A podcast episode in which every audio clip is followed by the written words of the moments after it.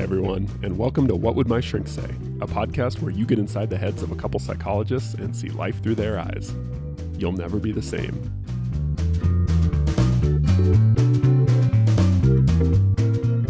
Hey, Todd, Dr. Wignall. do you ever feel like an imposter? Man. you know, um, I pride myself these days on collecting the maybe minutes or hours where I don't feel like an imposter. Wow. You know, I'm starting to rack a few up. I'm starting to feel fairly competent in a few areas. No, I think this is a really common thing, is what I'm saying. I think many, many, many people deal with the imposter syndrome. The the imposter syndrome, I like that. Makes it sound more dramatic. Yeah. The Yeah. imposter syndrome. Yeah. They're coming out with a new movie The- called The Batman. The ba- is it? it's not Batman. Yeah, one. it's like another reboot. You put the in front of something. The Batman. Intensifies, yeah. Well, when you when it's the like fifth iteration, like Yeah. you gotta you're scraping the bottom of the barrel to try and distinguish yourself. You call it the. Yeah. okay, but yeah, imposter syndrome. Um, Mhm. Yeah, I think this is something that's fairly common that people struggle with. Um, let's kind of define it real quick. Like, how would you how do you think about imposter syndrome? Um, it, it's a sense that uh, other people sometimes are going to find out you are not as qualified, well-read, smart, intelligent, competent as as mm-hmm. they think you are. Yeah. So this is w- one thing that I always wonder about with this. So I'm glad we're talking about it. Is is in general, do people with imposter syndrome is it that they don't really believe that they are capable and competent, or do they think it's that other people mm. will think that they're not competent? You know the the only way I've heard this presented is is in the context of other people. You know, I, I and and But it could go both ways. It I could be think it could be that I I so. feel incompetent and I'm worried other people are going to discover that's the case, or I feel competent but I'm worried that other people are going to think I'm incompetent.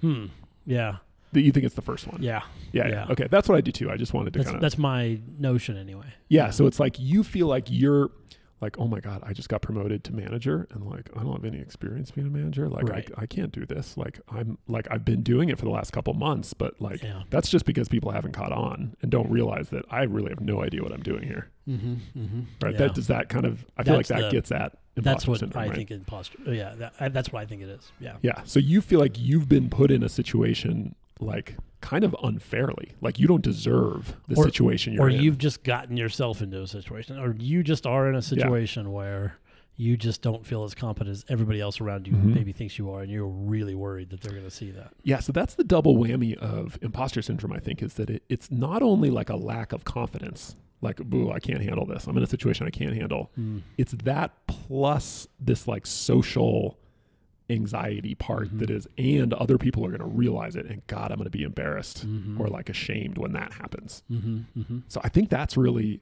that's part of why this is such a gnarly thing to struggle with is because it's, it really is like a double whammy of difficult emotion. Yeah, it, it's it's such an interesting. Um, uh, it, it requires that perception of others, perception of self relative to others, right? To Mhm. formulate the imposter syndrome, to say, Yeah. "Oh, I don't think I'm who they think I am."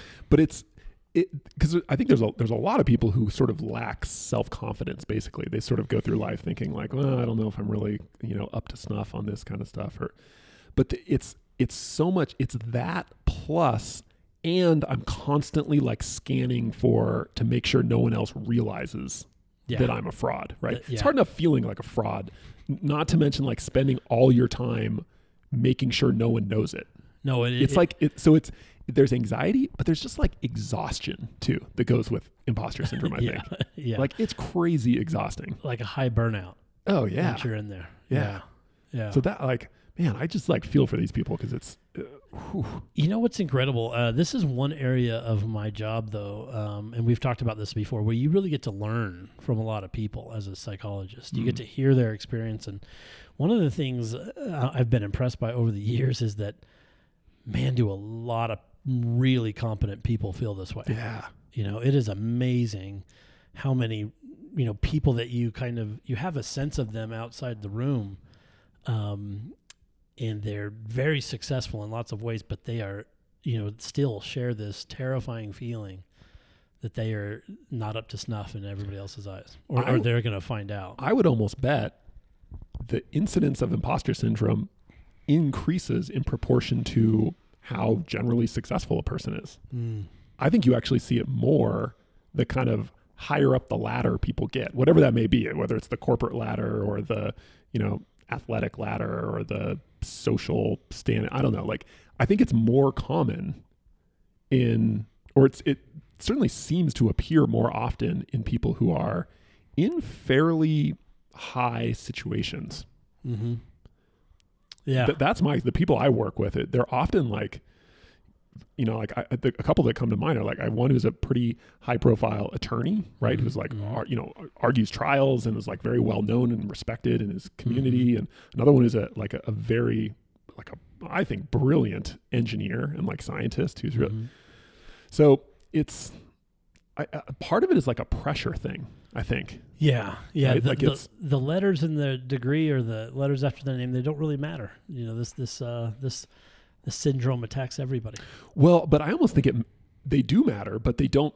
They matter in a like a negative way. It's like because I've got these letters after my name, Mm. I should be. There's a bigger expectation. Yeah, me. totally. Maybe it adds to that. I think it adds to it. Yeah. Yeah, uh, that, that Um, I that I should conduct myself in a way that is exemplary because, um, and, and the fact that I struggle with that, Yeah. you know.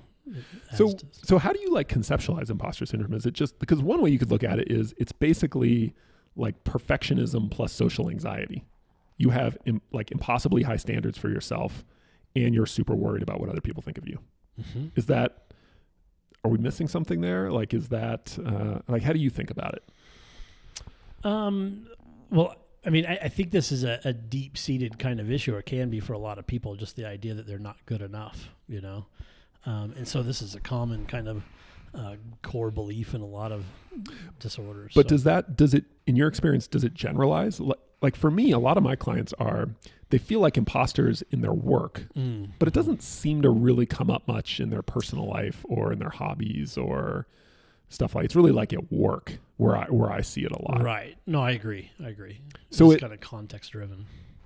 It can't be so then it can't be like completely sort of deep seated and generalized, right? Because Oh, if no, it no, was no, I- really No, no, no. I just meant that you, you do see that a lot in other things. So you do have a toolkit already Oh. kind of available to address some of those um, those kind of beliefs, even though they might be kind of context specific. gotcha.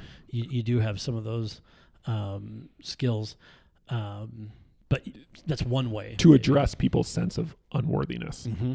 Mm-hmm. Okay. So like what how would you think about that? Like if you got someone in who feels unworthy of this new promotion, they just got to work. Y- Yeah, you know, this is one area I might kind of tally up success, some successes because these people usually are fairly competent enough to kind of look around and and and evidence means something to them sometimes. So oh, okay. they can kind of look at their performance and go, actually, I am doing okay, and I've just got to remind myself of that when these thoughts come up. And So the problem Um, is like a mindlessness one. They they sort of discount their successes Right. and and only focus on the negatives, and Mhm. so kind of forcing them to really recall and keep those successes front yeah, and center.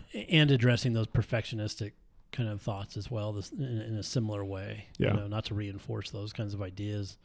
Um, and, and to, to, address that, we'll do lots of things like have clients make mistakes on purpose. You know, Mm. to kind of make them look vulnerable, to kind of keep the idea that they can tolerate those anxiety, situations pretty yeah. well. Yeah. Yeah. I find with a lot of people, my um, w- like a core process going on for people is that they they have a very long history of using self criticism as a motivational strategy. right? so they they really they're like the hard ass drill sergeant on themselves, um, Yeah. and that they've they've done this for a long time, and because because they've done this to themselves constantly, and because they've sort of succeeded fairly well, in you know in school and career and whatever, they kind of assume that they're those two things are related causally, like Mhm. because. I beat the shit out of myself, like I succeeded yeah. Yeah. right? But then, but eventually, as you get to like higher and higher echelons, the pressure and the stakes get so high. So that- does the that, cruelty. that strategy has to get increasingly strong, yeah. and it sort of passes this threshold where it's like you, it you start to crumble under it, right? And if that's if that's your primary strategy for motivating yourself, whew, Hold like, on. man. Yeah. Like, yeah, like of course you're going to feel like an Consider imposter. a little a real low range career where it's, it's not very stressful if you have that type of motivational. So mindset. one of the things I found really effective for imposter syndrome actually is cultivating alternate motivational strategies.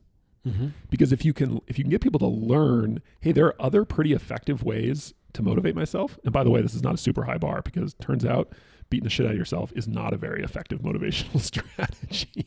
it just seems like that because that's the only one you've ever had. Yeah. Um, but when you give people actual evidence, help them see evidence that like there are other ways to motivate myself, then they can genuinely say like, oh, well, maybe I don't need this other strategy, Mm-hmm. which is like intense self-criticism. And of course, if you're constantly telling yourself how not good enough you are and what you know how bad your work is and blah, like you're going to start to feel that way eventually. Yeah. That's what you're telling yourself constantly. Like it shouldn't be surprised that that's how you're going to start to feel on a Yeah. regular basis. I, I had one client decide that he was um, he was going to think of this in whenever it came up as uh, and, and reinforce it in this strange way where he'd say, "Yes, I'm the best imposter ever." I went to medical school and passed all the exams. I went on residency and passed all of those requirements. I've done you know years of operations and doing this and this. I'm the best imposter there ever was, you know, and it, and, and it was he was he would tell himself this other kind of imposter story. It was really funny, pretty effective for him. So using humor, kind of like irony and humor to Yeah, and just kind of balancing out like, Yeah. man, if I'm an imposter, I went to a really um, far degree to make sure that I would be a good imposter. Right. Yeah. Yeah, I've never tested this in therapy as an intervention, but I think I have never particularly struggled with imposter syndrome. And I, I think one of the reasons is because I have been, I feel like, especially start, I would say starting in college, but then especially in grad school, I was acutely aware of how unimpressive the people I expected to be super impressive were. like you, I think you go, in a lot of fields, you go into the field, I, you just think like, once I get into med school, I'm going to be surrounded by all these brilliant doctors. Or like once I get into graduate school in psychology, I'm just going to be surrounded by brilliant theorists and who just like understand people on such a deep oh, level. oh, yeah, and yeah, like, yeah, yeah. and then you get there and you're like, okay, there's a couple really smart, impressive people. Everybody else, eh, you know, like they're smart in their own like few little areas, right? Uh-huh. But they're not that impressive Uh-huh.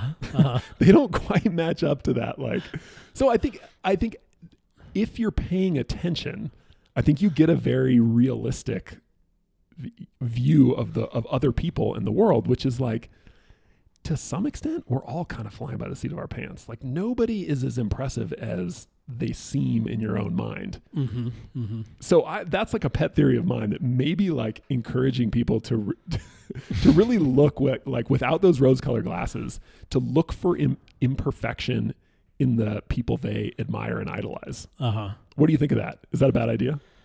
No, I, I, don't think that's a bad idea at all. I think I think the sooner you kind of bring down your your heroes to ground level realistically, the better because that's the only way you're going to improve. I think. Yeah, sometimes I just wonder if that maybe that's like this like sneaky dynamic going on in imposter syndrome that that keeps people stuck in it is they've got this this like really false standard Mm-hmm. because they're they're assuming everyone else is this at, at this like elite level Yeah.